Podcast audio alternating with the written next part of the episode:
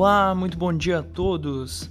Aqui mais uma vez Daniel Boas, analista de economia do Banrisul, e esse é o nosso Morning Call Banrisul Afinidade. Hoje é dia 11 de janeiro, quarta-feira, meio da semana.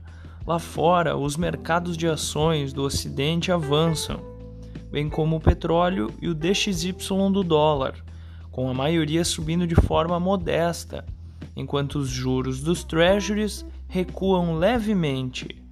Não teremos uma agenda de indicadores movimentada nesta quarta-feira, o que acaba aumentando a expectativa para a divulgação da inflação ao consumidor dos Estados Unidos, que será conhecida amanhã. A previsão é de desaceleração, reforçando apostas em um tom moderado por parte do Fed em seu próximo movimento. Na véspera, Jerome Powell, presidente do Banco Central americano, não deu sinais sobre a política monetária americana, o que deixou espaço para valorização das bolsas em Nova York. Na Ásia, as bolsas tiveram comportamento variado por conta da possibilidade de uma política monetária menos restritiva nos Estados Unidos, mas sob o risco dos efeitos do aumento expressivo de novas infecções por Covid-19, após o relaxamento das políticas de Covid-0. Essas foram as notícias internacionais.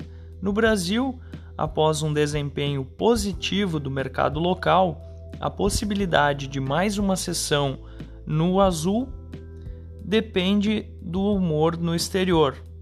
Para o trecho final da semana, espera-se alguma sinalização sobre medidas pela pasta da Fazenda. Essa espera e os ruídos sobre as ações do executivo poderão gerar instabilidade no câmbio. Os juros futuros também devem reagir à carta do Banco Central, divulgada no fim da tarde de ontem, justificando o estouro da meta do IPCA em 2022 e ainda reconhecendo que a inflação em 2023 deverá se manter superior ao alvo estabelecido, de 4,75%, lembrando que esse é o teto da meta.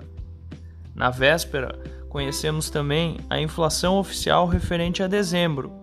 O indicador registrou alta de 0,62% e fechou o ano de 2022 com elevação de 5,79% segundo dados do IBGE.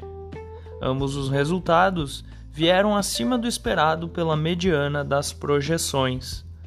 E com isso vamos ao fechamento do mercado. O dólar fechou a terça-feira com queda de 1%, aos R$ 5,19. O Ibovespa avançou 1,55% aos 110.817 pontos. O S&P 500 subiu 0,7% aos 3.919 pontos.